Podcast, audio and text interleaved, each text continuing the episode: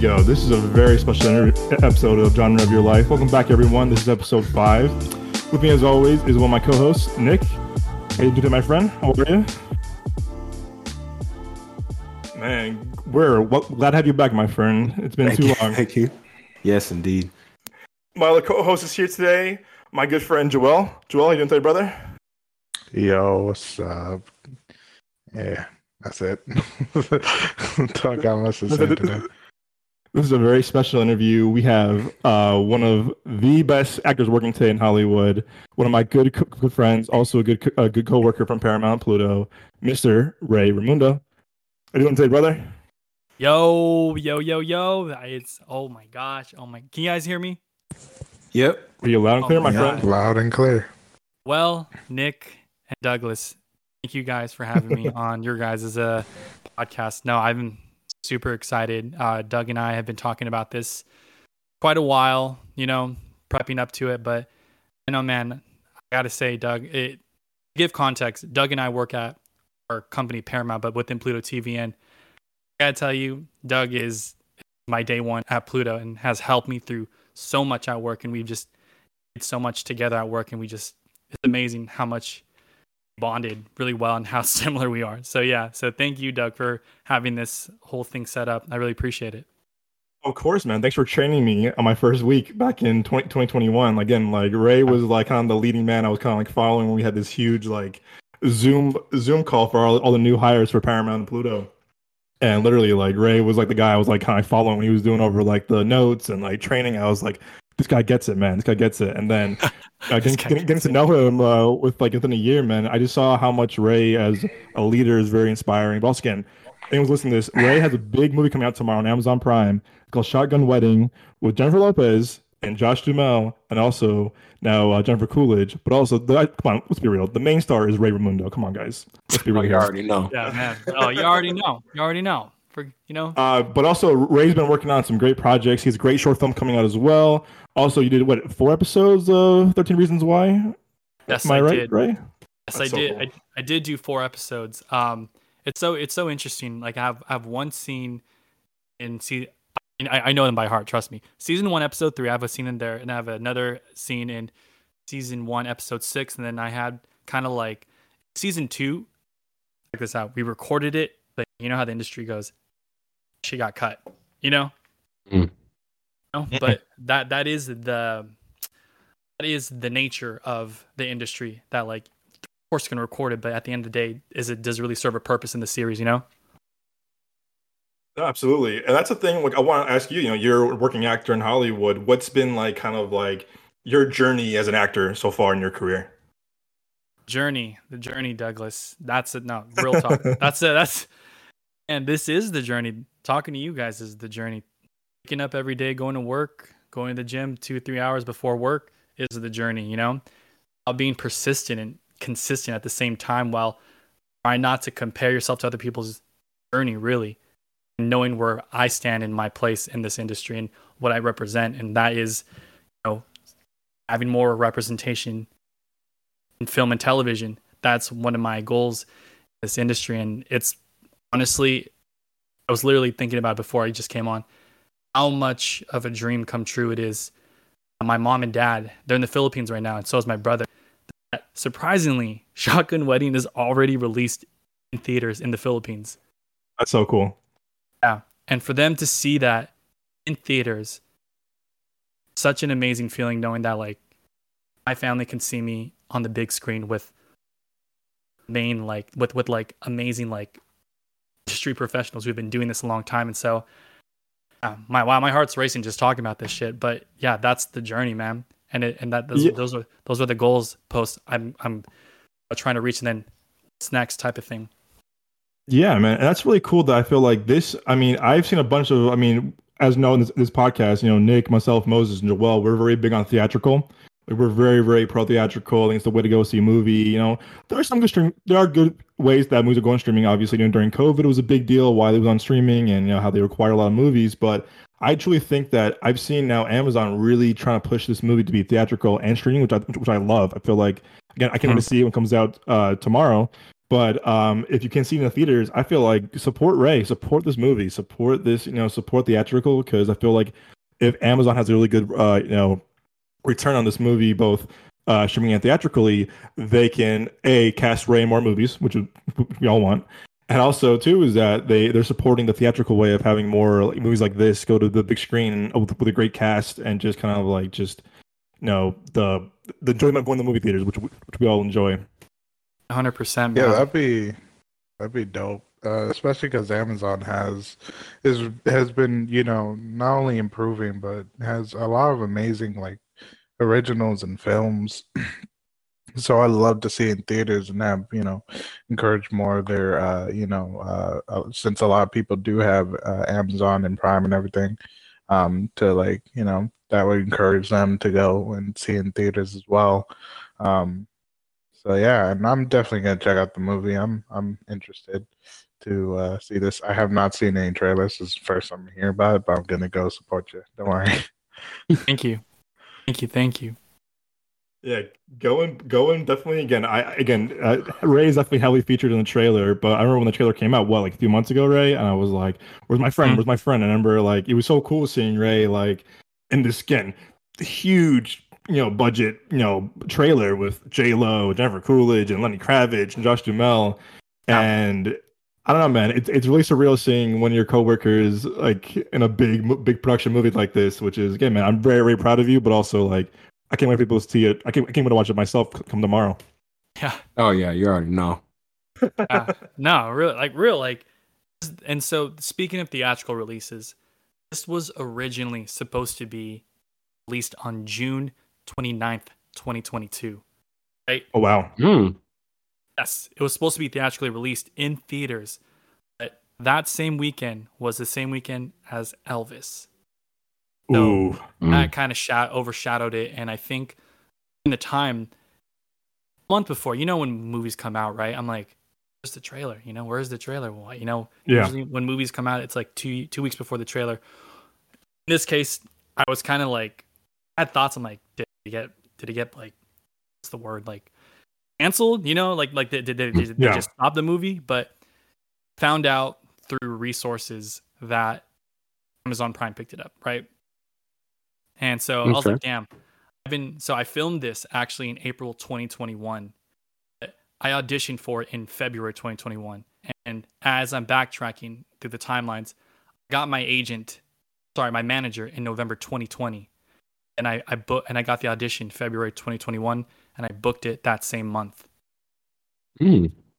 So like, and the timing has been very, very like, that's the long game of this industry. It's like, wow, I've been waiting for this movie for almost 2 years, and I'm finally, the day tomorrow is here, you know? And I can't believe I get to speak about it in this platform with you guys. And that's just amazing part of this whole industry, is that this is the type of patience you have to have in this type of industry to like really for what you want and just see how it goes. And then basically Amazon Prime, when I saw the trailer, it's super quick, but in the segment, I get killed, you know? You know? It showed you right away. You see, you're like, oh, wait, they killed Ray right away? I was like, what? Yeah. So basically, Shotgun Wedding is a destination wedding where Josh Duhamel and Jennifer Lopez, not Coolidge. Jennifer Coolidge is the mother of the groom. It's a destination wedding in the Philippines. And that's where I play a security guard Joel, and that's where I fit in this world of Shotgun Wedding. And I'm the security guard at the resort. And I introduced the main character Tom, who played by Josh Duhamel. I have a scene with him in the very beginning of the movie. That's so cool. That's so cool. Cause wait, do you remember who was the studio before Amazon took it? Do you remember? Lionsgate. Oh, interesting. Oh wow. Interesting. Okay. Yeah.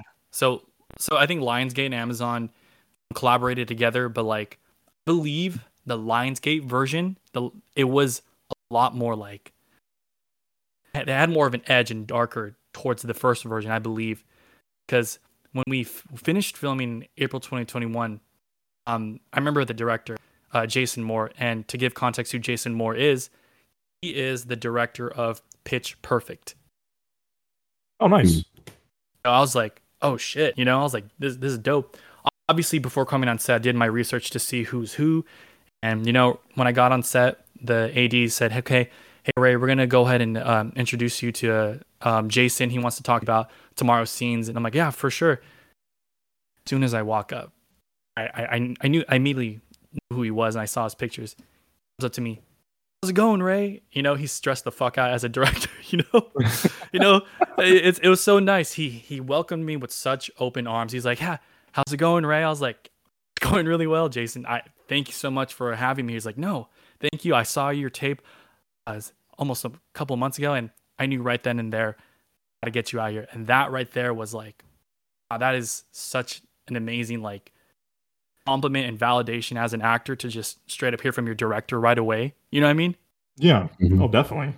Like no one, like hearing validation from like a professional industry like that. It's so nice that it affirms that like doing something good and doing something right, you know? Huge. And also too, you've been working your way up for a role like this, you know, for a while. Yeah. Again, with all your short films, and also again, like I said, with 13 Reasons Why, like mm-hmm. This is like a moment where it's like, hey, listen, like then for your movie to be on a huge platform, this isn't on like, you know, like some random like Redbox DVD. This is on Amazon Prime. Everyone has Amazon Prime, and I feel like this tomorrow they've been marketing this movie really well on both on the Prime video, but also they're marketing really well on Amazon.com itself. So. Yeah. That's cool that you're in this really big production that Amazon has a lot of faith in. I feel like there's a lot of times, you know, you see a lot of movies, I think when they're bad, you can see like they have like no faith in them. They kind of come and go. They kind of get released silently. But with this, that the marketing has been very, really big on this movie. And also your scenes have been, whether it's TikTok, Instagram, you know, Twitter, MySpace, LinkedIn, like literally like we see a lot of your scene, which is awesome. And I wanted to know like, you know, what was your experience like on set filming with everyone and working with Jason as a director? Wow. If I could have one word for this whole experience is, actually no, there's hella words. There's 2-3 words. It's chaos. It's chaos, high energy, and just being patient through the whole time. Because when I was on set, my scenes, I have 2 scenes when I was recording. It was actually the last day of shooting. So there was no room for error, you know what I mean? Right. Like there's no room for error. This is they said, okay, we're going to have this guy scene at the last day of shooting. So you know, I made sure I knew my shit, you know. I knew that like mm-hmm. and I knew that like, man, I ain't trying to waste anyone's time. Time is money. And these guys need to go home. And all of my scenes, they started at 11 a.m. and end till 6 a.m. That whole day, huh?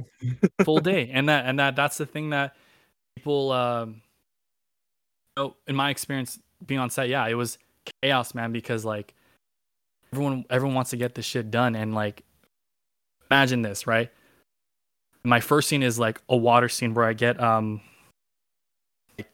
off the dock, and each take takes at least 10 minutes for me to dry off and like put on a new set of clothes.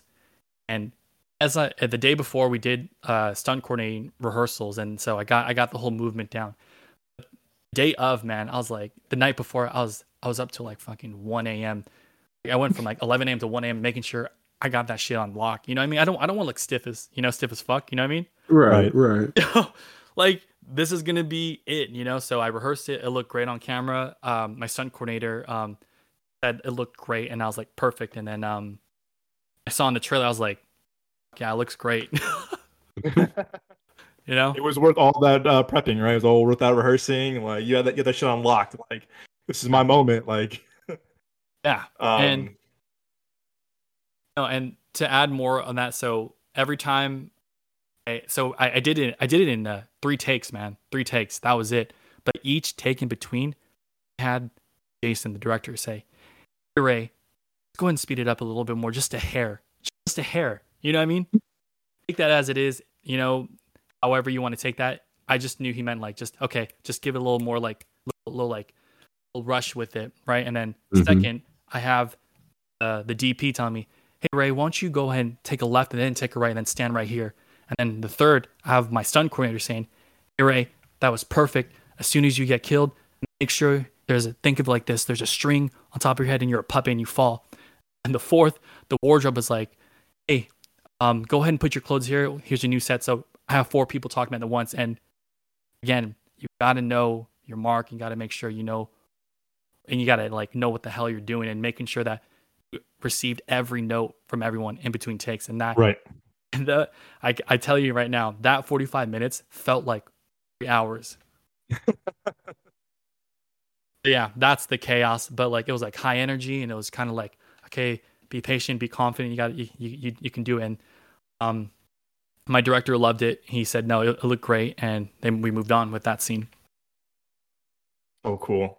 That's so cool. Like, I can't even imagine, like, I mean, you're talking to guys that have worked on, like, you know, student films and short films that we've all, you know, been part of, but being part of that big production must have been sort of like cool, and as an actor must be so rewarding, just being on a set of this scale and this budget and this kind of like, you know, like professionalism, and it's so cool. I mean, like I said, Nick is a great short filmmaker. Joel's a good writer. I'm a good writer too, but you know, we all hope one day we can be on a big set like that, which you've been on, and just kind of experience that for ourselves. Like I said, it must be very rewarding to like, hey, I made it here this far. I'm an actor on this big production. I'm on the call sheet. Again, man, props to you for making this happen. Also being, you know, very like professional when it came to like, hey, I got this. This is me as an actor. I'm going for it.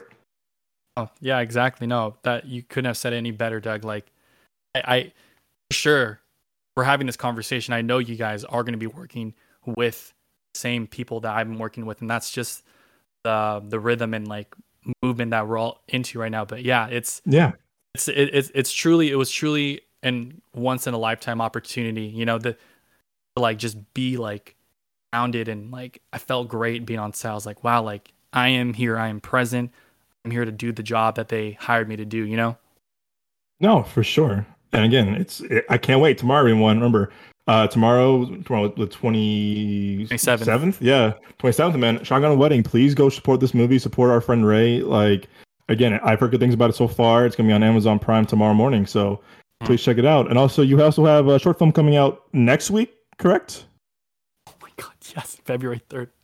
Yes, Avelino is coming out. As a February. Working actor. Yeah, so. He's busy, man. Yeah, you know, I'm trying, man. That's.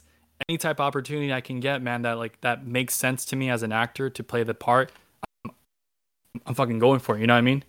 Yeah, you have to, man. Yeah. You have to. I have a question for you, actually, Ray. Because me and Nick have a story for you. What has there ever been a time where you were on a short film or a student film, and like, I don't know. I guess a theme of Shotgun Wedding, when things don't go according to plan. Have you ever been on a set before where like nothing went like solid? Everything was kind of like a shit show. Yes, all the time. all the time, man. Literally, Shotgun Wedding, I rehearsed my lines as a script. They said, scratch that, you're doing it like this. Oh wow, okay. Oh dang. Yeah, they said fuck your feelings, here, you're gonna do it like this, you know. You gotta be ready, you know. You gotta be ready, adapt to new situations like that. And that's how it was on Shotgun Wedding. Same thing for the short films I've done in the past. You know, whether the weather is messed up, the lighting's, you know, you're fighting the sunlight, you know. Mm-hmm. What else? Someone got hurt on the set. I feel like I've done, and when I was in the Bay Area. So yeah, to give context, I'm from the Bay Area, San Jose. Far away, baby. You know, yeah. Whoever knows, I'm from San Jose, Eastside San Jose.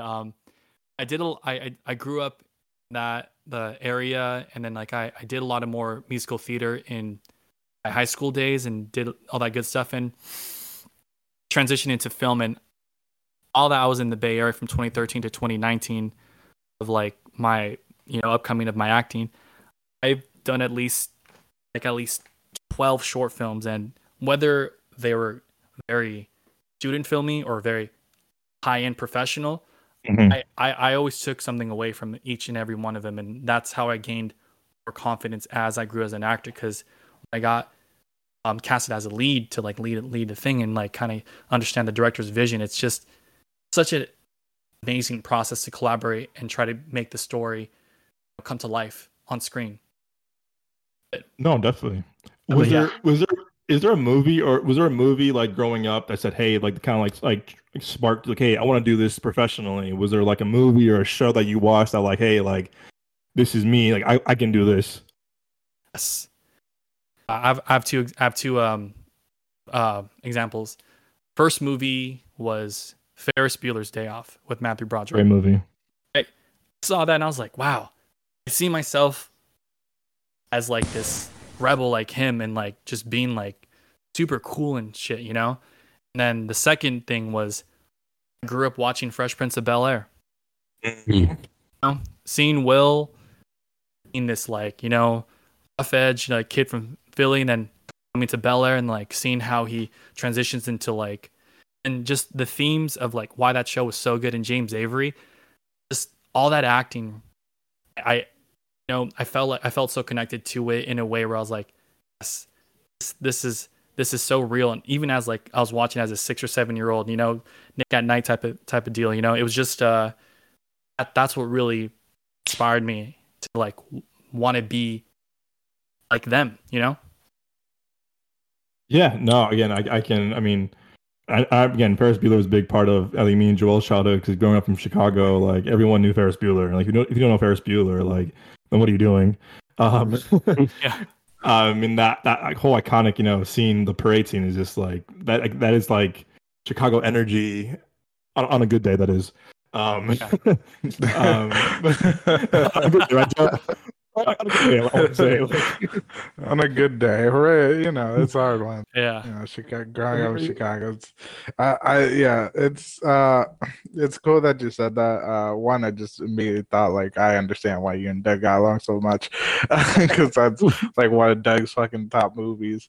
But also just like that high energy and energy in the film, and just listening to you talk about like, you know, being as an actor, I really like that. Ferris Bueller is a difficult movie to live up to, but you know, if you have that, you know, passion like you're showing right now, just talking about it, I you know, I'm sure you can fucking do it, and you know, go past that. I have a question. Has there ever been a character or like a role that you've always like dreamt of like doing? You know, like how some people like dreamt about like being a fucking Power Ranger or something. Like, has there ever been like that type of role that you would, you know, hope to one day get and, you know, shine in? Yes. I get that question every now and then. And the role that I would love to do is like be part of like very, very, very good rom-com where like there's heavy ass drama, but but then there's also like funny ass movies like Superbad. The drama, like drama is kind of like what's a good dramatic movie? What's a good dramatic movie, Doug? Godfather. You got a bunch. I mean, oh my gosh, and go on and on. Like Godfather Part 2. About Part 2, Part 3, Part 2, Part 3, The Offer. The Offer, yeah, which is a Paramount show we worked on. Just a little plug. Yeah. I do see myself playing like hero, like kind of like The Walking Dead, like, you know, Glenn. Mm-hmm. Okay, you know, nice. I see myself. Okay. I see myself as kind of like the character that like everyone can like, that roots for like, this is my fucking favorite character. Oh, here we go. So I want to be in like rom-coms like To All the Boys I Loved Before, right? I wanted to work with Noah Centineo. I've worked with Ross Butler in 13 Reasons Why. And those are the type of roles I go out for. In the dramatic side, like a good example that I want to be working with alongside is like actors like Bryan Cranston and Aaron Paul in Breaking Bad. Like Aaron Paul's character is the type of character I see myself like going through, you know, a struggle of trying to just live in Albuquerque, Mexico. Same thing how I grew up in Eastside San Jose, like I recently just had this not revelation, but like or just a realization that like where I grew up, how to watch what you're wearing type of environment. You know what I mean? Mm-hmm. Yeah, I grew up there. Yeah, and you know, I've been going to therapy, and this is really I'm going on a little tangent. Therapy is super important as an actor because, man, there's so many things about like this industry that can kind of make you feel a certain type of way. You know what I mean? Mm-hmm. But the reason why I bring up where I grew up is because, oh, you know, being a part of like an environment of like struggling to like just be safe and shit, and how I can like connect with Aaron Paul's character. It's just Aaron Paul's character was so real and raw that like just I really felt like his pain as Jesse. You know, if you guys watched Breaking Bad, those are the type of roles where like I can go that deep and heavy with that shit, but then I could be like it's like upbeat, hella happy dude, like singing. Oh yeah, I like sing like fucking musicals and shit. You know what I mean? That's my range and my character. Like I can sing all the Frozen shit, Aladdin, Hamilton. I can rap that shit. You know. But then whatever I want to be able to be in a movie, kind of like Everything Everywhere All at Once. When I saw that movie in theaters, I knew that like that's the type of shit I want to be doing. You know. Yeah, you try to be like Hugh Jackman. Stumbled there. Yeah, like I was Hugh like, Jackman, where is he going with this? Yeah, like Hugh Jackman, Zac Efron, and also I don't think if you guys seen me, but like 6'2", I'm Filipino, I'm very athletic and buff as shit. So it's like wow, like once you find out I can like sing like really like Broadway type of style, it's like wow, like I'm that triple threat package that I have not seen myself yet in Hollywood yet, but now this movie is coming out. I think this is going to be more my foot even more in the door. If that makes sense. Yeah, definitely. We were at work the other day. It was funny. We had a meeting at work, Ray and I and our team, and I said something like, "Oh, Ray can box," and I said, "Yeah, Creed 4." And then Ray said, "Yeah, I'll be Manny Pacquiao's son in Creed 4." Yeah, man. The whole Zoom call was laughing. Yeah, man. Boxing. Yeah, I've been picking up that lately because, man, I feel like every actor just needs to know how to box, you know? Yeah. Yeah. For sure, yeah. I hope that answers your question about which roles I wanted to be and what I strive for in this industry. Oh, no, you answered that perfectly, and I really love that answer, you know? For a lot of people, they probably say something, you know, generic, and you know, so to hear you say, you know, what you wanted to do with musicals and deep characters and stuff, that really answered it. And also just like I really love that, you know, because you know, you're not just okay with like one type of role, you know, you don't want to typecast yourself. You see yourself going beyond that and being an amazing actor, and you know, where you have a wide range and you know your skill set, but you also, you know that you can improve and, you know, dive into these characters, which I feel like there's some actors who really don't give a shit about that. So to hear that from you, that I really love that. So yeah. Yes. Yeah, no, it's you know, I was so excited to bring Ray on the show because I know Ray just fits right in wherever he goes. It's like, maybe it's the California in him, or just like the actor in him, that he can literally adapt to any conversation. Just like just talk with him, which why you and I got along so well when we're still at Paramount. But no, man, it's so cool seeing someone's journey just from, like I said. I mean, yeah, Nick and I went to film school. Joel and I write together. I write together with Nick. It's just cool seeing someone's journey, you know, really evolve as an artist, as a storyteller. And also just kind of seeing like the growth as an actor, like who they learn from, who they watch, you know, what movies they watch to kind of like consume as an actor, to like kind of like, you know, just like you know, replicate, but also kind of like make your own. I think it's, you know, Aaron Paul's a good example. I mean, I remember watching Breaking Bad, you know, years ago, and I was like, holy shit, because like you see range of him, of just like going from, you know, high school dropout to like, you know, a massive drug, you know, sidekick almost, and then you see his, you know, arc end of the show, then also in El Camino. But yeah, man, it's a wild. That show was a wild ride. Yeah.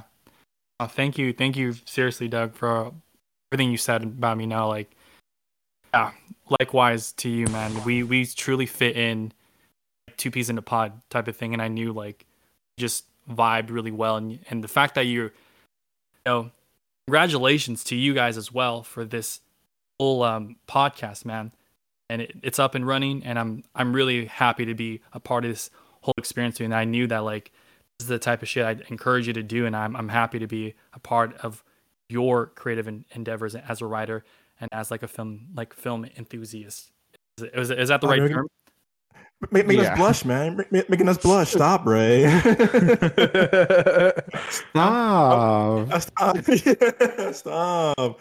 Yeah, I'm gonna pass the mic to Nick, actually. If Nick has anything he wants to add. I feel bad. I'm kind of hogging the mic from Nick. No, I'm a little starstruck. That's why I've been kind of quiet. And, like, it's really cool, you know, like everyone was saying, like, just to kind of hear like your side of the story and to hear about your experiences. It's kind of inspiring to me as well. So, you know, yeah, thank you for being on the show for real. Like, it's really cool. As an actor, Ray, I have a question for you. So, actually, I'll have Nick tell the story. Actually, what if you were in our situation, what would you done? Nick, you tell him a story about our first quote unquote directorial effort we had in college that didn't go as planned. Oh gosh, well, I'm gonna start off like this, like so.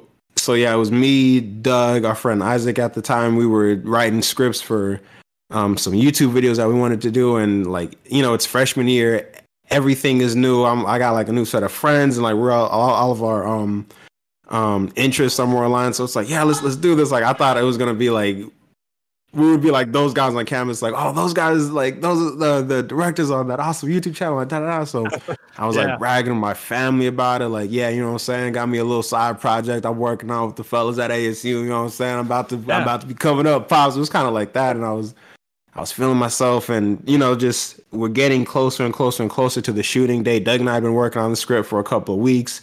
We had everything set, the script, the director, the actors, everything, and then it was like lighting, sound, everything, man, and then it was, I think, like an hour and a half, like 2 hours or something like that before we were supposed to be there. I was in a group chat, and I just saw, like, oh yeah, guys, shoot's canceled, can't make it. And then I was like, oh, I had to, like, break it to my family, like, oh man, everything kind of just stopped, I guess, I don't know. Yeah, that was man. Yeah, literally, right? Nick and I, we were prepping this for weeks, man. It was our first, like, script, and then, like, our friend was, you should direct it. I mean, Nick were like, you can direct it? Well, yeah, let's do it. So we were, like, co-directing, co-writing, producing it as well.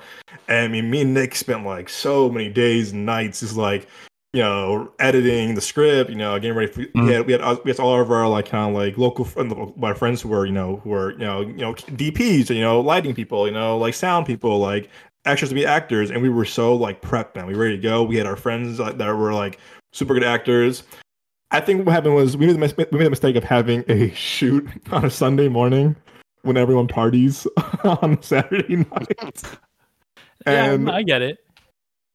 Which we understand, but to be fair, to Nick's point, we had everyone, like, locked in, though, like, week or two in advance. It wasn't like, oh, last minute, we're going to make this short film. Like, no, Nick and I were prepping this for, like, months.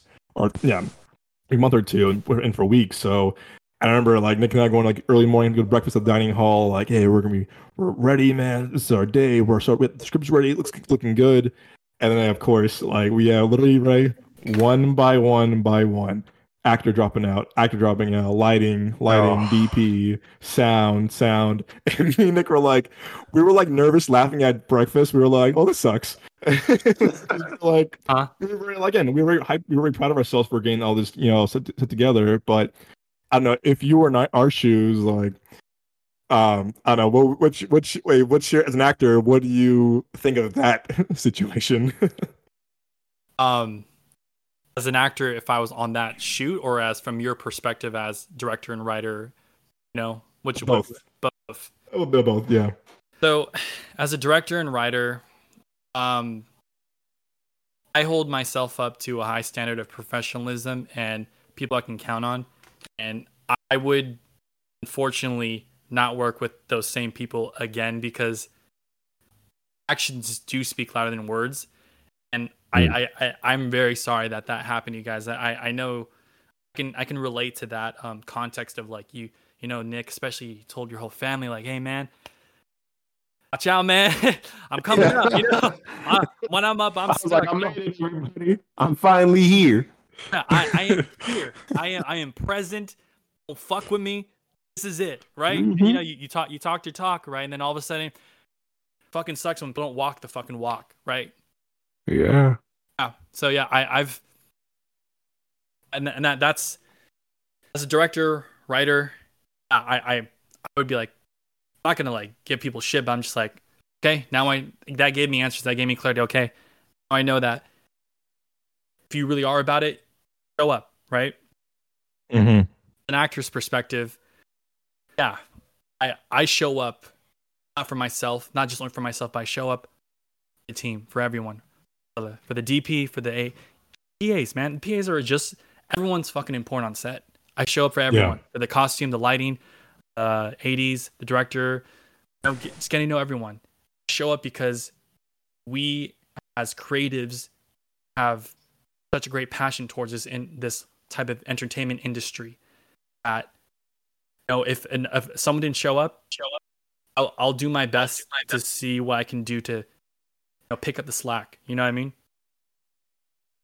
Ray, where were you when we were making that movie? We needed you so badly. No, I'm a look.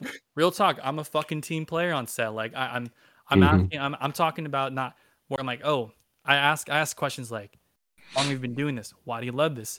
You know, why? What kind of ideas you got going on? And you know, it always everyone has such a specific, you know, amazing, like complex answer, mm-hmm. and I'm just like, fuck yeah, man, do it, because at the end of the day, everyone's ideas is fucking genius. It's just how you execute it and not let anyone mm-hmm. take you out of it and truly like following through with it, you know? That's what I would have done as a director and writer and as an actor, you know? So this actually inspired me a question in my head, which is one also awesome answer. I love that. Doug and Nick never told me this story from the college. Yeah. I did, my bad. Nah, you never did, but that was great to hear the story. But also it just inspired a question in me to where it's like, as an actor in the industry, you know, in the very professional setting, whether it's big or small, what are sort of issues within that industries towards other actors? Because me and Doug and Nick we've all talked about like the industry as a whole, but we personally don't know like how it is when, you know, you're an actor and there's other actors around you, you know, whether you're, you know, behind the scene, you know, just, you know, background, not saying any words, or, you know, you have one line or you're in a big scene. Like, what is the issue with other actors that, you know, that really people don't, I guess, don't know about or don't talk about much? I understand what you're saying. I'm trying to find the right, okay. If I'm on set as an actor, and what is something that actors experience with other actors on set? Is that what you're trying to say? Yeah, that's like, I don't want to say negative connotation, but more of just sort of like the bad experiences that you've had with other actors, you know? I've had experiences on set where, like, when I did 13 Reasons Why, right? I did 2 seasons. I did the first season 6 months. Each month is 2 episodes, right? I got to know a lot of people. I got to meet so many great people, you know, Derica, Kenzen, who else? Michael, Prince, who else? Tiffany, and then I know his name, I know his face, but why am I drawing a blank? He's basically everywhere in LA. He's like one of the best ADs and PAs. Like, he was a background. Oh, Sullivan Rutherford. Sullivan. So I'm calling these people out because these are the people I grew up with on my first industry, like television series, right? As background, I was brought on 13 Reasons Why as a core background, meaning like anytime there was the first team series regulars, I was placed with the jocks all the time, you know? And to answer your question, yes, there is not a negative connotation, but everyone was always wondering, why is this person more treatment than me? You know what I mean? Even though we're both in background. Does that make sense? Yeah. And so here's where it gets a little tricky, right? This is normal, and I understand because I show up on set because I love this shit. Some people show up on set because they want to get lines, they want to be seen on TV, but I was just grateful to be on set. And so, like I said, as I'm on set, I try to get to know everyone. I try to get to know the PAs, the AD, the lighting, the gaffer, all of them. And one day on set, as I was getting ready to do a basketball scene, this person walks up to me. He's like, "Hey, Ray." I was like, "Oh, hey, how's it going?" He's like, "Hey, I'm Brian. Nice to meet you." I was like, "How you love set?" I was like, "Great. I'm having such a good time. We're about to shoot the basketball scene. I'm just ecstatic as fuck." And then he's like, "Well, that's great. Well, man, have a great day on set." I was like, "Yeah, of course." And then one of the PAs goes to me.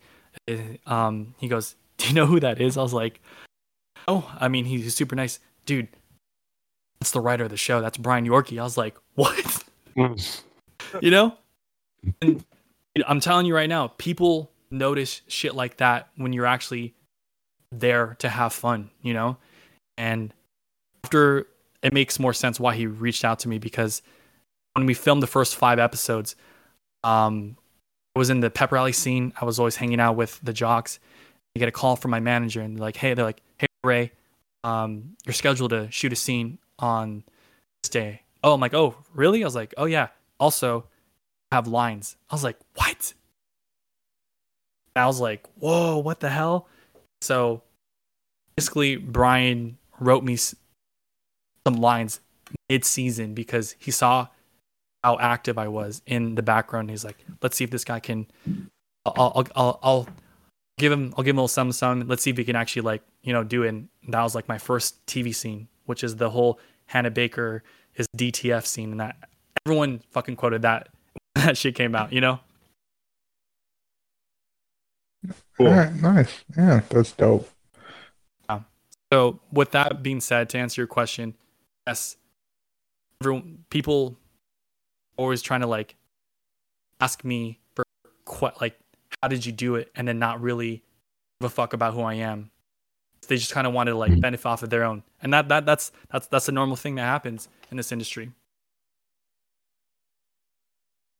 All right, that's hella understandable. All right, that's dope. Glad to hear that, because we hear, everyone hears about production and directors and writers, but you never hear too much about other actors and how sort of their mindsets are, and so I just wanted from an actor's perspective to understand that. So thank you very much for enlightening me on that. Yeah. But I think 13 Reasons Why is such a great experience overall, and I'm so grateful to be part of the first season. That shit was a hit. Yeah, no, and also gonna be hit. It will be Shotgun Wedding coming out tomorrow, by the way. Just plugging it again. What's been so recently? I mean, it's a question for everybody. What's everyone been watching? Is anything good? I know Joel saw The Whale the other day. What's been everyone? Yes, what you guys been watching on TV or in theaters? Oh. I've been watching. I've been watching The White Lotus. I said it today during the call. I was like, "Fuck, man, this show is wild." No, it's the season. I love. I mean, that show's great. That show's awesome. But I love season 1 a lot more. I mean, both are really good, but season 1 to me just hits differently for some reason. And I'm watching The Last of Us, and I love that video game. That's great show. My most favorite. Same. I've beaten that game on the hardest level, because it's so damn good, and seeing the adaptation of it, they're doing such a phenomenal job. Neil Druckmann is just doing it. They're doing so great, and they picked perfect actors to really embody these roles. What's his name? Pedro Pascal, right?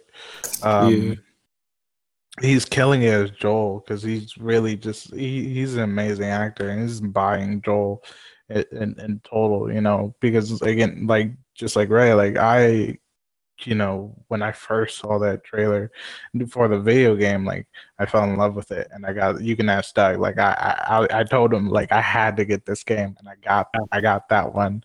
I also got the second one, like I pre-ordered both of them.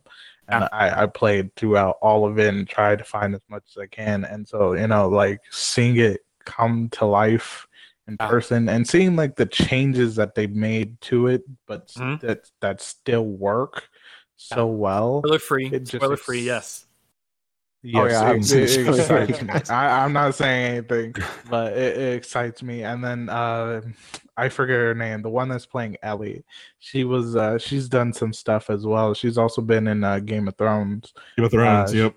Yeah, she's killing it, and you know she's doing the voice like very similarly to like the voice actress who done Ellie. So you know it's really just overall just exciting to see come to life, and they're just, it's such an amazing show. You know the things that from the video game that they have put into the movie, and like you know just the similarities, and again the changes. It's all very much so working. Yes. It's interesting to hear you guys give the show such like high praise. I haven't played the game yet. I want to. The show does look good, but it seems like usually when there's like a film, or if you're trying to adapt a video game franchise into film or television, it seems like it doesn't really like do that well. So this makes me want to watch the show even more. Actually, I neck 100%. Yeah, I always say this when it comes to like video games to film, is that the reason why it doesn't translate so well is because they don't stick to the heart of the video game, you know? Mm-hmm. Like they just want to put out an entertaining movie of like this big video game, you know what I mean? Like The Witcher. Yeah, like The Witcher, like it did so popular, but the, you know, Henry Cavill, he's leaving it because he's just like, this isn't what The Witcher is. You guys are changing it too much. At this point, you guys are, you know, not sticking to what really The Witcher is, you know? And so he left that role, and also, you know, people hated the fucking movie or show that was supposed to be like a prequel of The Witcher on Netflix. And, you know, people hated that, you know, because again, it was just a cash grab. They saw, you know, the popularity of something. Like they just took the title and they were like, we'll fucking wing it. Yeah, and that's like, even like I've seen, you know, almost every adaptation to a movie or to TV, and I tell you, man, like each time I watch them, I'm like, yo, this sucks. Like I remember watching like Uncharted, and I was like, yeah, I can't. Oh, man. I was like, oh come on, man. Like I played the game before, but I was paid to see in theaters. Thank God I didn't. I watched it on Netflix, and the whole time I was like, I saved $12 my money. Thank God. This movie is ass. I like people. Sorry, you go ahead. No, go ahead. Oh, like I was gonna say that you know, when it comes to movies and video games and movies, a lot of people don't have high expectations of them. And like when I first saw, you know, like, oh, The Last of Us is becoming a show, I was like, oh, damn it. And I saw the actors, and it's like, I'll check it out. And then they blew my mind away with it. I was like, oh my God, this is like, I got excited. Like when I was playing the game for the first time, like there's only 2 episodes out, but like, I'm loving it, you know? I'm just like, this is amazing. So, you know, but I'm glad they finally understand, you know, there's people understanding like, all right, here it is, you know? Do you guys think that like, it's better than some of the other video game like TV show movies because the creator of the game is also writing and directing with Craig Mazin, the showrunner, as well? Yes. Neil Druckmann, he's doing something that is so original.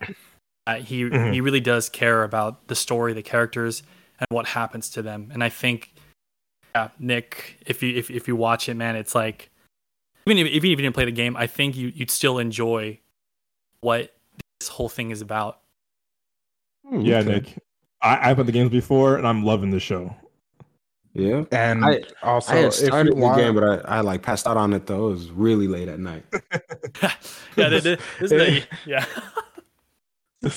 If you want to see the writers and you know the what's his name the creator of the game Neil what was it Druckmann yeah Neil Druckmann I'm not good with names Neil Druckmann, if you want to see like his true love of like the story that he built for the game and show, look up like him talking about the video game, because you can see his passion for it. Because, you know, I saw some of the videos of him talking about, all right, well, we're making the second one.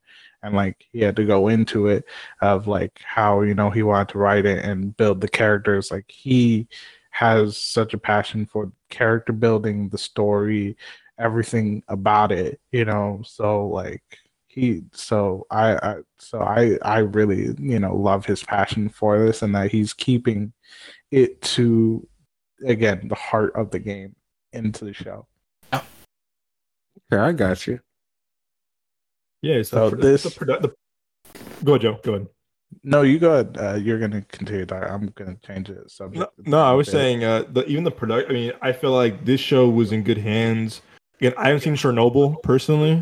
But I've heard like Chernobyl is like a great limited series, and it's funny. I mean, I don't diss to the showrunner. I think he's a great writer. But like when I saw that before Chernobyl came out, and then before this show came out, Craig Mazin, who's a great writer, I was like, "What's done before?" And I was on IMDb. He wrote Hangover 2 and 3, and I was like, "Interesting." Yeah. And he also wrote Scary Movie 3 and 4, and he also wrote a movie. It was like a super scary movie ripoff of superhero movie. Yeah. Mm. with Drake Bell and Kevin Hart. I remember that movie with Kevin Hart. What was that actor's name? Was it Naked Gun or whatever? The old actor. My God. Yes, Nick. Yes. Yep. One of my favorite scenes from that superhero movie is when they're like talking about Drake Bell's superpowers, and he like shoots a nail gun at him, and like Kevin catches it, and then Kevin Hart's like obviously the funny character, his hands on the table, and he just without skipping a beat turns and shoots Kevin Hart's hand.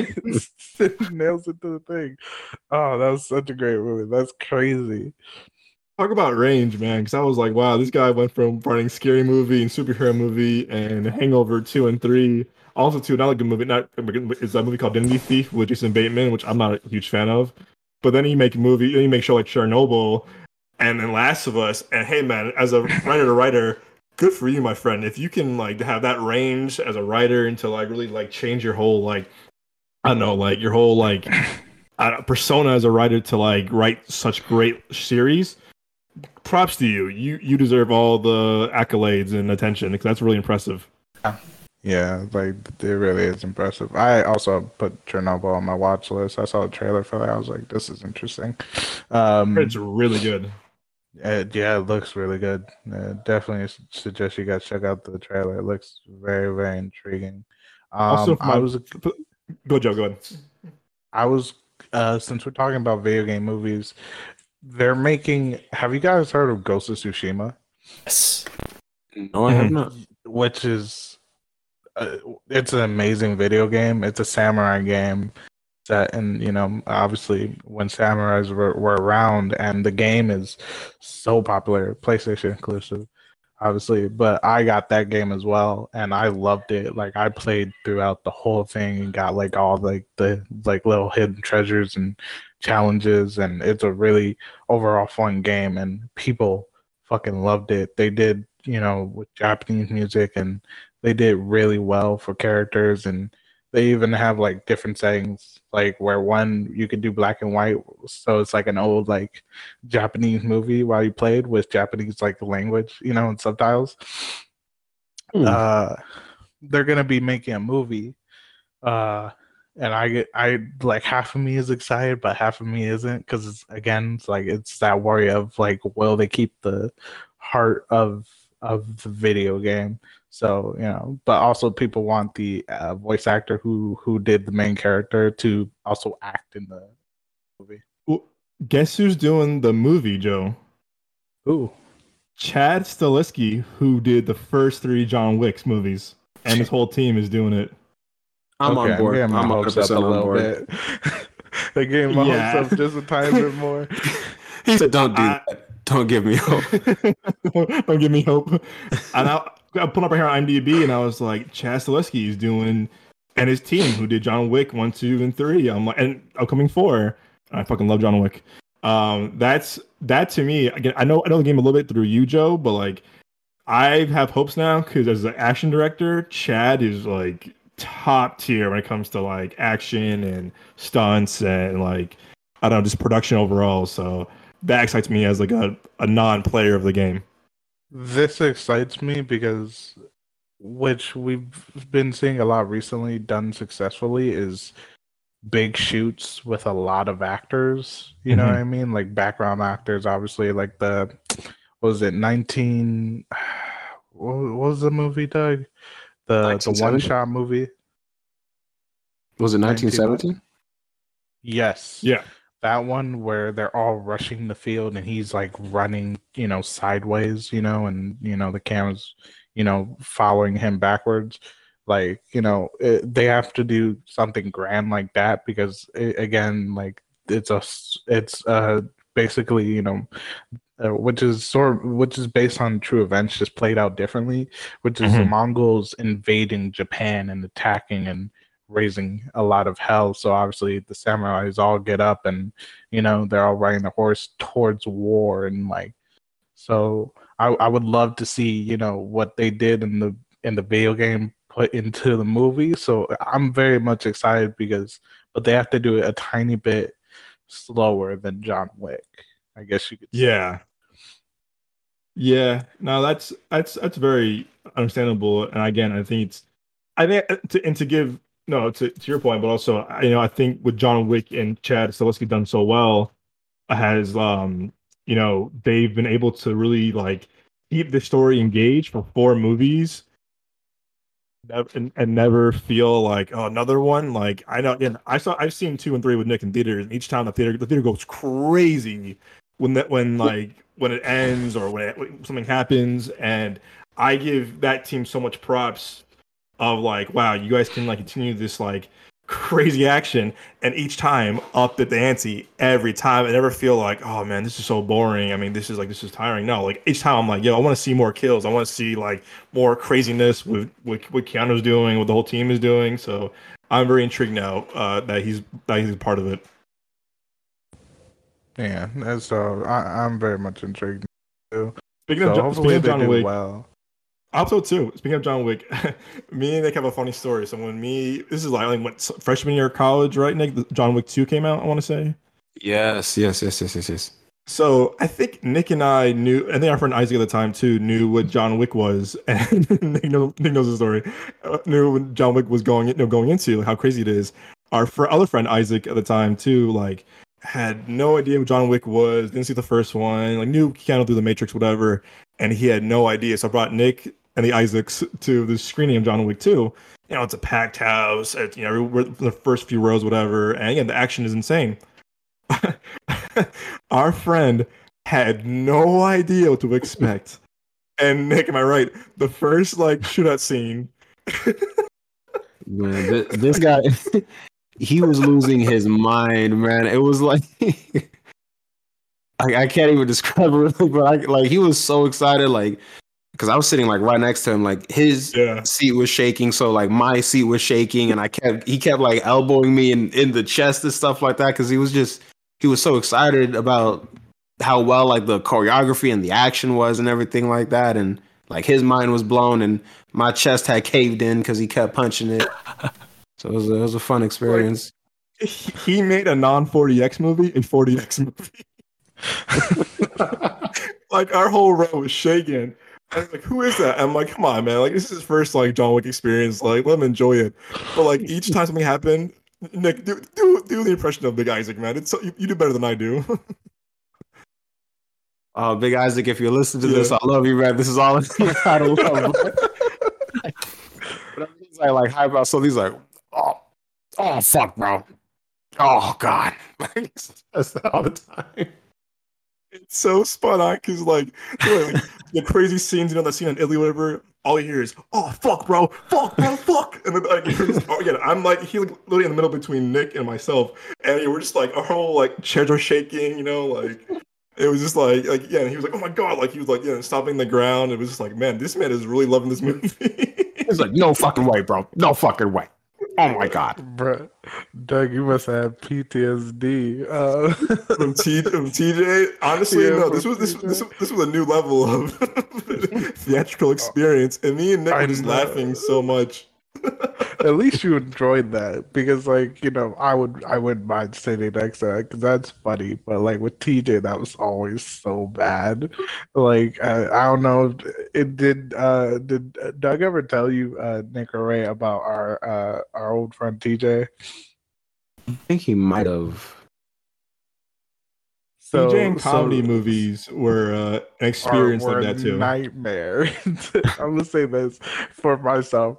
It is a nightmare because, like, and I don't mean like the worst way possible. It was just more like we'll have like a big group of friends, and TJ would be like going into the seats, you know, in front of everyone, and everyone's like going behind each other, trying to get far away from him, because.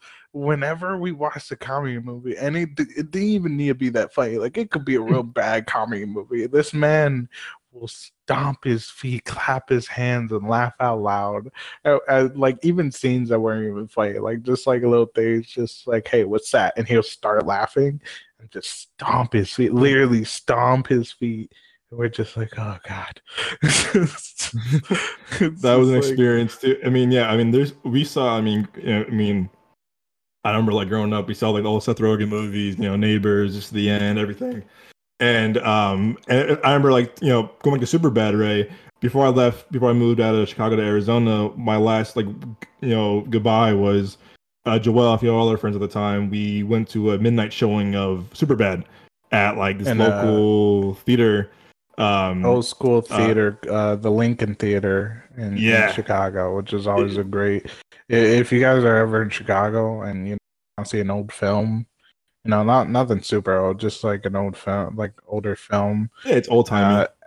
You know, go to the Lincoln Film Theater because it's such a just one historical place. Like they really, you know, they obviously renovated it to keep it up to date, but also like.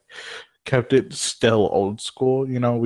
They you know, which is really great. So and it was just a great atmosphere. Definitely recommend going there and just checking out and watching a film there. Yeah, it's a cool theater. It's a really cool theater. Ray, do you have like? I know I've had some of these guys. Do you have like a favorite like theatrical experience, seeing a movie on the big screen, or like? One that you kind of just like stick with your mind, like the past now, like how many years? Is there a certain experience that you remember, like going to a certain movie to like, wow, like this was like different? Yeah, I have a couple. I think watching in the premiere, 21 Jump Street was the funniest fucking thing ever. Oh yeah, that's a good one. Watching Inglourious Bastards in theater was hella funny. That must have been cool. Yeah.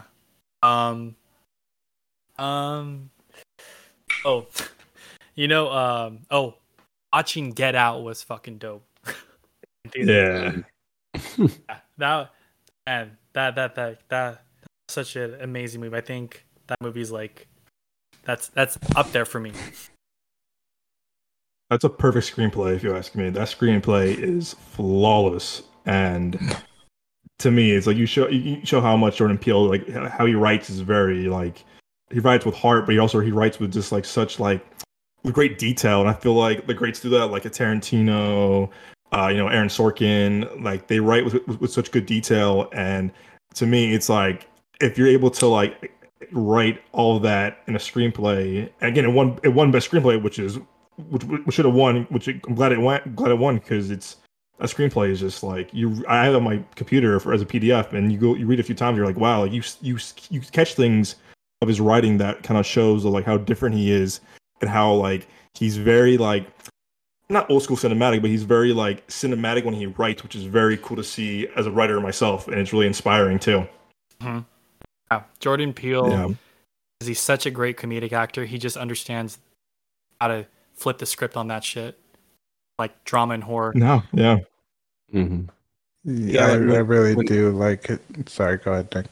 No, my bad. I was just gonna say when Get Out was first like coming out and it was like Jordan Peele's name was attached to it, I was a little bit not like hesitant, but slightly skeptical because it's like you telling me the guy from Key and Peele is gonna write a horror movie. So, but then like I saw the trailer and it was like okay, like it had me. It was one of those things where, like when you see it, you think about it for a few days, and it was like okay, it seemed pretty scary and like subject matter like in my head it's like this could be Key and Peele's sketch, but it's like they instead of doing it comedically they're doing it in a more horror movie type fashion. So I was like okay, and then it kind of made me realize I guess there's like a thin line between comedy and horror sometimes. And then you know saw the movie and the movie was amazing and it really sold me on Jordan Peele as a filmmaker. So yep.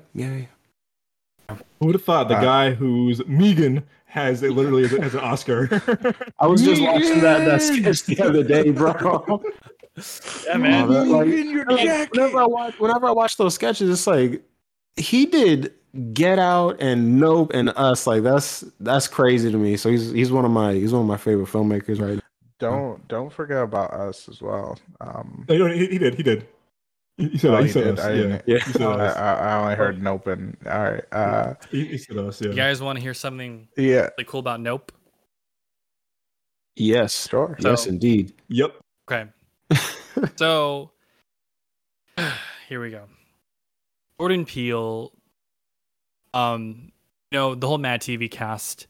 Jordan Peele is good friends with like Bobby Lee, those other Mad TV actors. You know what I mean? Mm-hmm.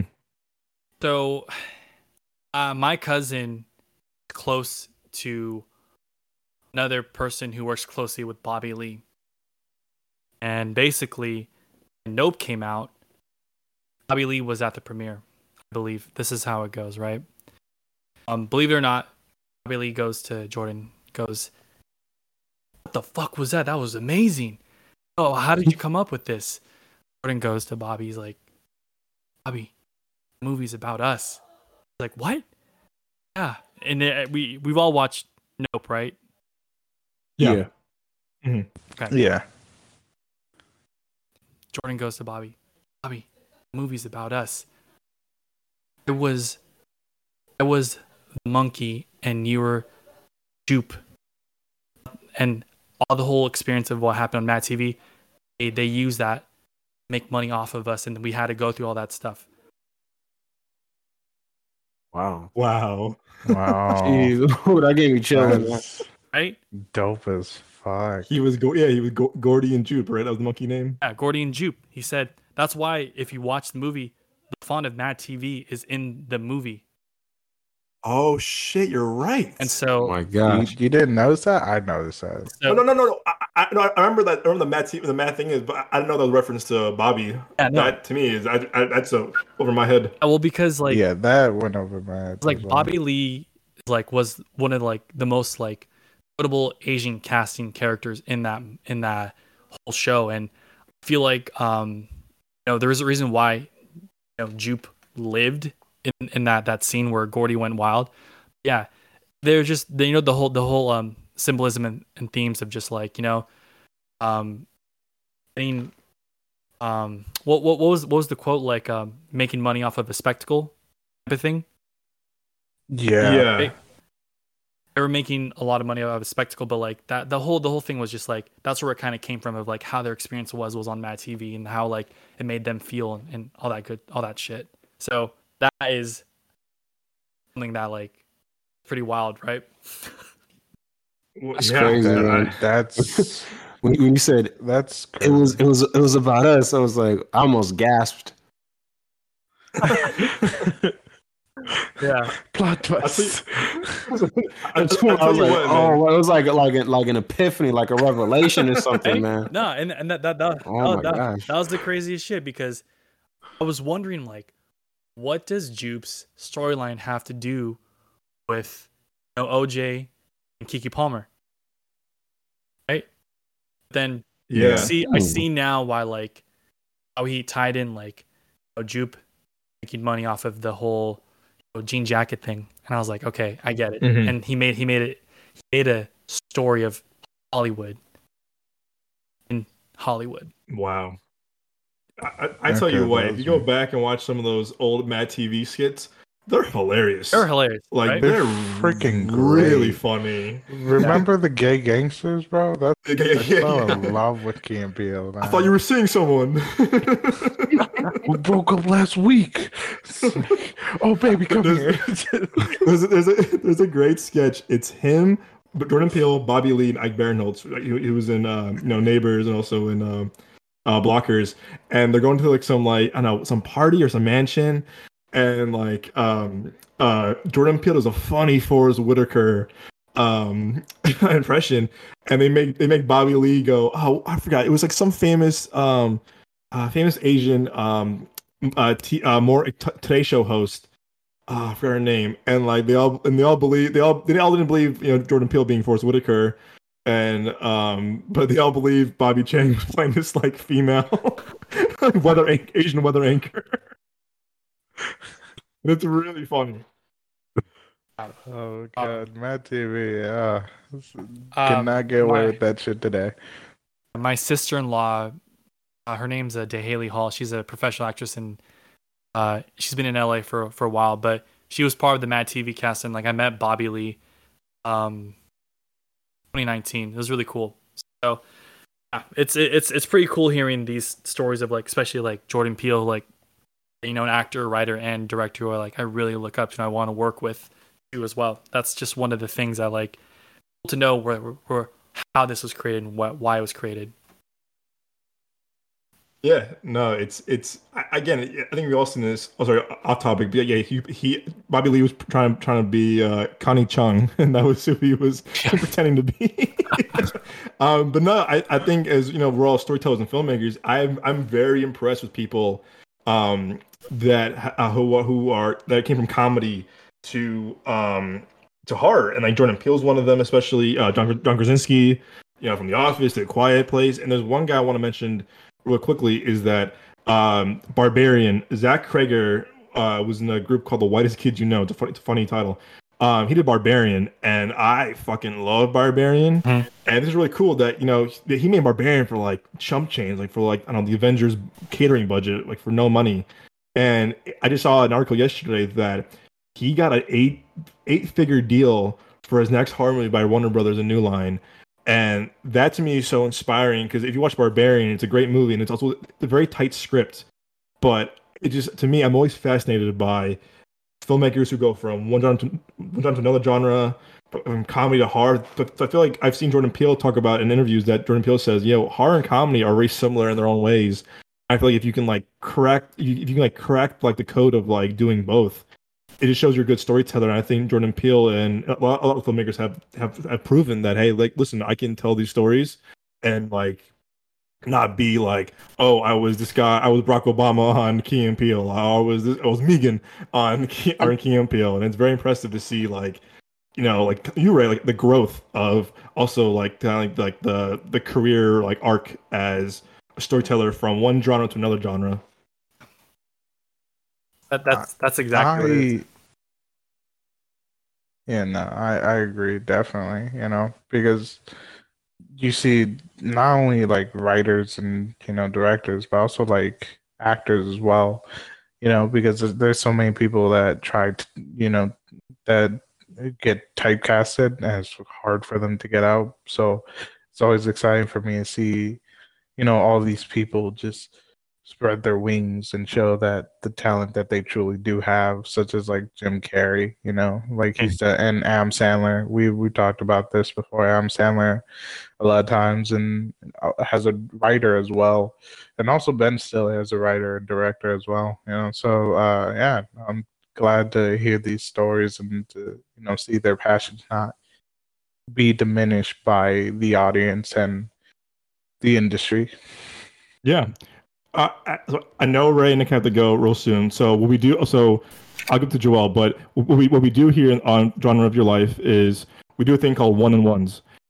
This was Joelle's idea. It's a great idea we do. We recommend one movie and one show that you want everyone to watch at one point in their life. So like last week I did a movie called Upgrade, also did a show called Abbott Elementary. So Joe, you want to lead us off with our one-on-ones?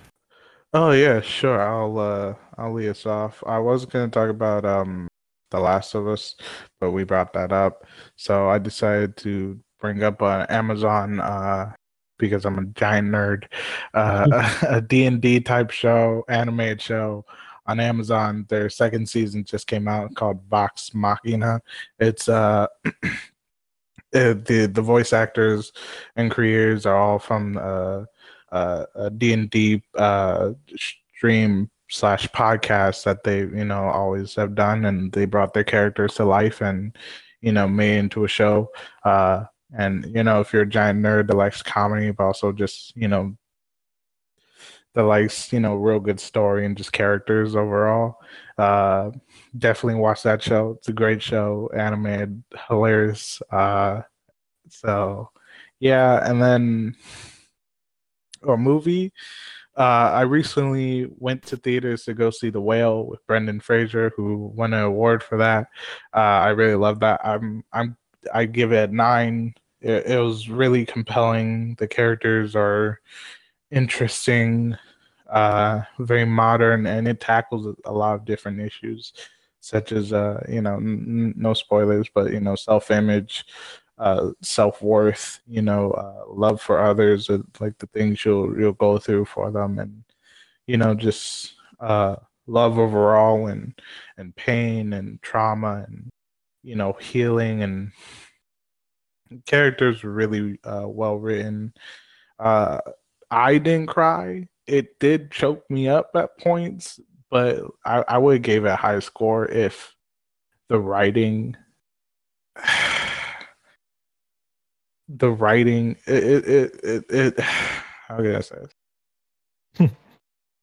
I don't want to spoil anything.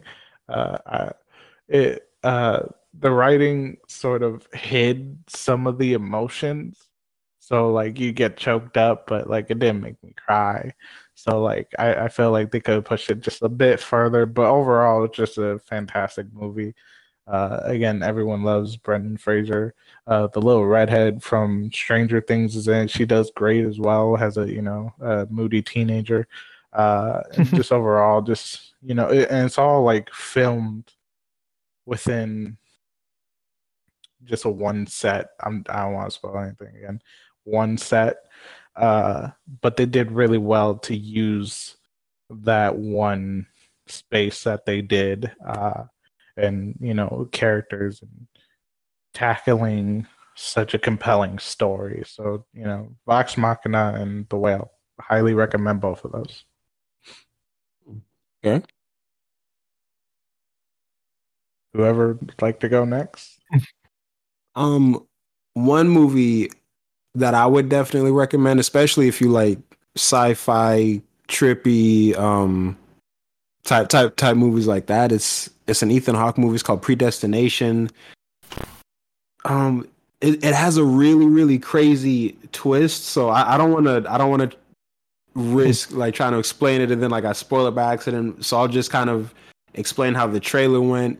It was Ethan Hawke. He's like a time traveling policeman. He has to catch a time traveling like serial killer basically, but he needs someone's help from this particular time frame. I think it was from the 70s, but the person, like the trailer, it never really explains why or how this particular person is so important, but oh man, I would definitely recommend it. Like honestly, 11 out of 10. Like it sounds basic, but when you watch it, it's like, wow, I've never seen a movie like this before. So I would say that. And then for shows, I've been watching Insecure lately with Issa Rae, and I heard about Issa Rae's story. Like she started off on YouTube, and you know, now she's on HBO and doing all these movies and stuff like that. And I started a YouTube channel, and I'm into film, so I'm like, okay, maybe if I can kind of learn how she did it, then I can, you know, maybe learn some things and hopefully, you know, get into the industry like that or something like that. But it's a very well written show. It's funny. It's like it's like a dramedy kind of, but it doesn't feel like super forced or like uncomfortable to watch like that. And the dialogue and the way the characters all are, they're really, really like realistic in a way that I haven't seen in a television show before. So that kind of just got me hooked to it. And, you know, yeah, 10 out of 10 for me also. I definitely recommend it. She's a good writer. I like her writing. I like her charisma is very sharp. It is, yeah. Yeah. Oh, Ray, you want to go? No, I just wanted to add to Nick on Insecure. No, Saray is another writer that I really would love to work with. Like, I love Insecure because the way she wrote everything is just so really particular and good at creating comedy out of real life situations that like legit, like, you know, like what Black people go through, you know. Mm-hmm. I thought she found a clever way to like show that through HBO through the first season, and it just grew bigger and bigger, you know. Yeah, and definitely. They are legit like hella real about like how they talk to each other and like just coming of age of like the ages from like 23 to like 30. You know, I think that's the characters are in their life, in their careers, right? In the show, would you say? Yeah, in the show, because I'm pretty sure she's 30 by season 5, but I think if I remember correctly, like the timeline was like really, really scrunched. So it seemed like all 5 seasons kind of took place within just a couple of years. So she might have been like 28, 29 in season 1. Yeah. No, she's phenomenal. Like the fact that she wrote the show and she stars in it. It's just I think that's the type of stuff I like to try to achieve too, you know. Yeah, it's very like inspiring, you know what I mean? So she's kind of one of the role models I look up to. Yeah, 100%. Ray, you want to do your one-on-ones? Yeah. So I mean, we talked about it. It's already for the show Last of Us, you know, we've already talked about it enough. I just think adaptation is just brilliant, and I think anyone can jump into it because it's pretty damn good. And I would personally give it because I'm a huge like fan of it. I think I would solidly give it a 10 out of 10 because the way they're doing art, the makeup, lighting, the storyline, the acting, the pacing of the show, it's you know, it's 10. I agree. 10. And then for the movie, again, I mentioned this too. I think Everything Everywhere All at Once was just such... Daniels really made something happen out of that movie. And I remember I was in theater. I watched it in, like, the luxury seats and with my girlfriend. And the most ironic thing is that my girlfriend works in the media distribution world in Sony Pictures, so she knows all the movies. But she doesn't watch movies and television shows. So when I said, I want to watch this in theaters. I mean, if you jump into a movie and it happens to be that movie, it was like so overwhelmed with all the visuals and the storyline. And I told her, I was like, I don't think you understand. This is going to get so many Oscars. And here we are now. They have 11 nominations. Crazy. Right? Mm. That's crazy. A little A24 movie that could, right? Yeah. And that's just the type of like, just the type of stories and that I love watching. And it just, you know, it was just like, I think what was was captivating about that movie was Michelle Yeoh playing just regular 6-year-old woman who owns a washing machine, had to pay their taxes. That was just the premise of it. And it happened to be such an amazing movie watch through the journey of it. So those are the two things I would recommend to people, Last of Us and watching Everything Everywhere All at Once. It was cool though, those guys who made that movie, the Daniels, they're very original, and also I'm very happy they got a 5-picture deal with Universal, and that's really cool, man. Like, I love seeing when people like do a little small indie movie and get rewarded with this huge like deal. Like, and Jordan Peele, he did Get Out, and now he's a 5-picture deal at Universal. He can do whatever the hell he wants. And it's really cool seeing that, like, you know, if you can like make something really like that hits, for a low budget, man, what can you do with a really bigger budget movie, man? So I'm really happy for those guys that they have a new home at Universal. So for me, to close it all out, so my one-on-ones will be for show, HBO Max, a show called Southside, based in Chicago. It's very, very funny. It's about these two guys who are like repo like workers. They're kind of like just working to come like some like really like shitty repo store in Southside Chicago. And the guys who made it are Diallo Riddle and Bashir Salahuddin, and they were two of the staff writers for Jimmy Fallon for a long time, like back in the day. They're also in the show too. It's really funny. Chance the Rapper has a lot of cameos, and if you're a Chicagoan, I mean, the show is very Chicago through and through, very, very like Chicago slang. But it's super funny. I mean, it's a really funny show. It's 25-minute episodes, very quick. You can watch it, you know, out of order or whatever. These two guys want to make it big in Chicago, but they have all these kind of like shitty things around them, whether it's work or the weird family or, you know, gang rivalries, you know, like weird like work stuff. It's really funny. It's on HBO. There's like 3 seasons, I want to say. I think season 3 is out right now. The first season's hilarious. It's honestly one of my favorite like seasons of television because the writing is so crisp and the jokes are just landing left and right. But it's a really funny show. I'm watching that. And then for a movie, actually, it's on Netflix right now. It's a very underrated movie. Came out, I want to say, 10 years ago. It's Denis Villeneuve's first like real major blockbuster. You know, Denis did Blade Runner 2049. He did Dune. He did Sicario. He did Arrival. A movie called Prisoners. Man, fuck, this movie's so good. It's Hugh Jackman, Jake Gyllenhaal, Viola Davis, Terrence Howard, Maria Bello. It's so good. It's long, but like each minute, like just. It matters, and the story of like, you know, like, so premise, no spoilers either, a lot of twists and turns. There's 2 girls that go missing on Thanksgiving Day, the daughters of Hugh Jackman and Maria Bello, and daughter of Terrence Howard, Viola Davis. And you know, this is a very kind of like, I mean, I think it's East Coast, like very kind of like small town, you know, very wet, very, very rainy. And these 2 girls go missing, and Jake Gyllenhaal is on the case. And the more he unravels the case, the less you don't know. And it's like you think you know where it's going, but you don't. And the twists and turns keep going and going. And the acting is phenomenal. The writing is so good. The cinematography by Roger Deakins is top tier. And it's so gritty. It's disturbing. It's dark.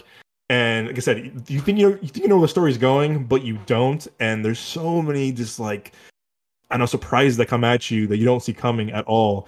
And the ending is a big, big shock. And I don't know, I love that movie so much. I'm a big fan of Denis. And this was like a kind of like modest budget movie. It came out 10 years ago, and I feel like kind of got overshadowed by movies like Arrival and, you know, Dune and Sicario.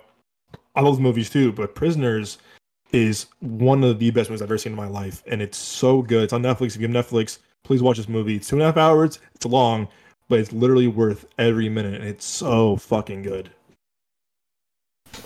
I don't know. I'm a big Denis fan, and it's so good. What's up? Doug, you're gonna be disappointed in me. I still haven't seen that movie. Hey, man, I will listen to you. Mentally put it on. I've always mentally put it on my list, but I've never watched it because I was like, this is a long movie. I gotta like be prepared for it, and like I've seen like clips and pieces of it, and like people have always talked about like, you know, Jake Gyllenhaal's, you know, performance, but not only that, so like good. You know, Hugh Jackman and everything. Like Hugh Jackman is again an amazing actor who can portray like so much emotions and pain through the screen that you feel, and you know. I've seen bits and pieces of it, so yeah, I definitely need to check it out myself. Please do. You've seen it, right, Nick? Oh yeah. So good. It's so good. And again, I'm a big Denis Villeneuve fan, and kind of, you know, the theme of the show. You see a director really like, you know, in his career has like progressed, but also is involved. You know, this again, Denis from Canada, and you see like these very small French films, and then his big budget movie was Prisoners. And then Prisoners to Sicario to Arrival to Blade Runner 2049, which I love that movie so much too. And then to Dune and Dune Part 2. You see this guy come as like just like have become this huge like kind of like this like larger than life director as a filmmaker, and his scale of his movies are so insane. But if you watch Prisoners on Netflix, it's again, it's long, but it's a great fucking movie. And again, I cannot recommend that movie enough because it's very underrated. I think it came out at a time that like they didn't know what it was. Again, not awesome reviews, but it's been an Oscar movie. I mean, it kind of came and went, but fuck, man, I remember seeing that theater with my buddy Given, and I was like, fuck, man, this movie is insane. So please watch Prisoners. It's fucking awesome. All right, and with that, I'm going to let everyone plug, their socials or whatever they want the viewers to, go follow or, watch, go follow them on. So, Ray, you get to go start. You're our special guest. Oh, thank you, guys. No, once again, thank you, Joel, Douglas, my boy, everyone, for sure. I appreciate you guys. Having me on the podcast. Shotgun Wedding is coming out tomorrow, Amazon Prime, January 27, 2023. I also have a short film, a Washington Film Award short film for Best Score and Best Short Film, coming out on February 3rd, called Avellino. It's a really amazing story. I play a older brother who's lost a grandfather, and you kind of explore grieving through family and how you together as one through that process. And my Instagram handle, if you guys would like to follow me, is ray.ramundo. And yeah, thank you guys. Nick? Want to plug yourself? My Instagram handle, if you guys are interested, is Dawning Vision. I'm currently working on a short film, a short video, a music video, and I'm finishing up a little commercial for a local flower shop. Yeah, that's basically it. So Donnie Vision, and stay tuned, and I'll leave it at that. Also a series with your boy, me and Nick, has something really cool we're working on right now. We're turning that back into for our series, so stay tuned for that as well. Yes, indeed. And you can find me at The Young Jones, my personal. You can also find the show and the company at Midway Avenue Productions on Instagram. We're also on LinkedIn. As y'all know, we're on Spotify, Amazon Music, Apple Music, all major audio and streaming services. Tune in next every week. We have an episode every Friday for Genre of Your Life. This is episode 5, and we want to thank our very special guest, Ray Ramundo. Ray, my friend, thank you so much, man. We can't wait for you to come back on the show in the future. And cheers to you, my friend, for a great career so far. Yes, thank you for being on the show, man. I appreciate it. Really, really cool meeting you and talking to you for the first time, man. I really had a good time with you, bro. Likewise. Yeah, thanks for being here, man. It's great to, hear your views and, your passion. Thank you so much for sharing with us. Yes, thank you all. I'm grateful to be here again. Yeah, I'll let you take it, Doug. And we'll see you guys next week. Before you guys, have a good one. I'm on Twitch. I'm on Twitch. I'm on Twitch, the OG Cuban Rican. I stream there from time to time. Hopefully, in somewhere near future, eventually I will hopefully be streaming D&D as well with some people. Hopefully, I'm out here in Texas. I just want to, close out by saying thank you for being a part of this verbal journey through our love, passion, thoughts, opinions, and views on the film industry. Towards television, actors, and just everything above. Hopefully you guys will join us again and spread our passion, and hopefully we've inspired you to view your passions a little bit differently. Well said. And also hashtag Let's Find Moses. See you guys next week.